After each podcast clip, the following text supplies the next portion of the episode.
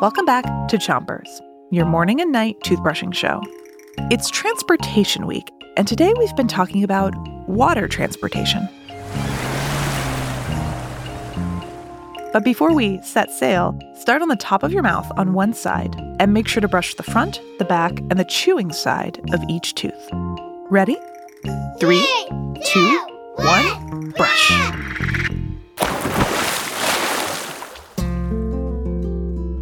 This morning, we asked you to keep an eye out for anything that floats. Floating just means that an object will sit on top of the water and not sink to the bottom. Things like tennis balls, surfboards, and boats all float. Using boats to get around on water is pretty important, since there's way more ocean than land covering the earth. Switch to the other side of the top of your mouth, and don't brush too hard. So to get from place to place, before airplanes were invented, people would travel the world on the sea. Early explorers used canoes and sailboats. Sailboats are big boats that use sails, or giant pieces of cloth, to catch the wind and move the ship through the water. The first sailboat to sail all the way around the world took more than 3 years. Now you can make that trip in an airplane in just 2 days. Switch your brushing to the bottom of your mouth and keep making those brushing circles on every tooth.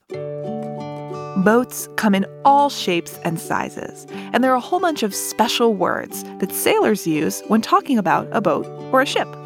The body of a boat is called the hull. The hull is the part you think of when you picture a boat. On a sailboat, the hull is the big wooden part that floats on the water and that people walk on and sometimes live inside of. The hull of a boat is usually hollow. That means it's filled with air.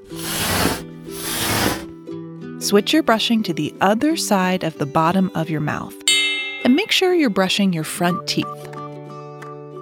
There are also different parts of the hull. The front of a hull is called the bow, and the back of the hull is called the stern.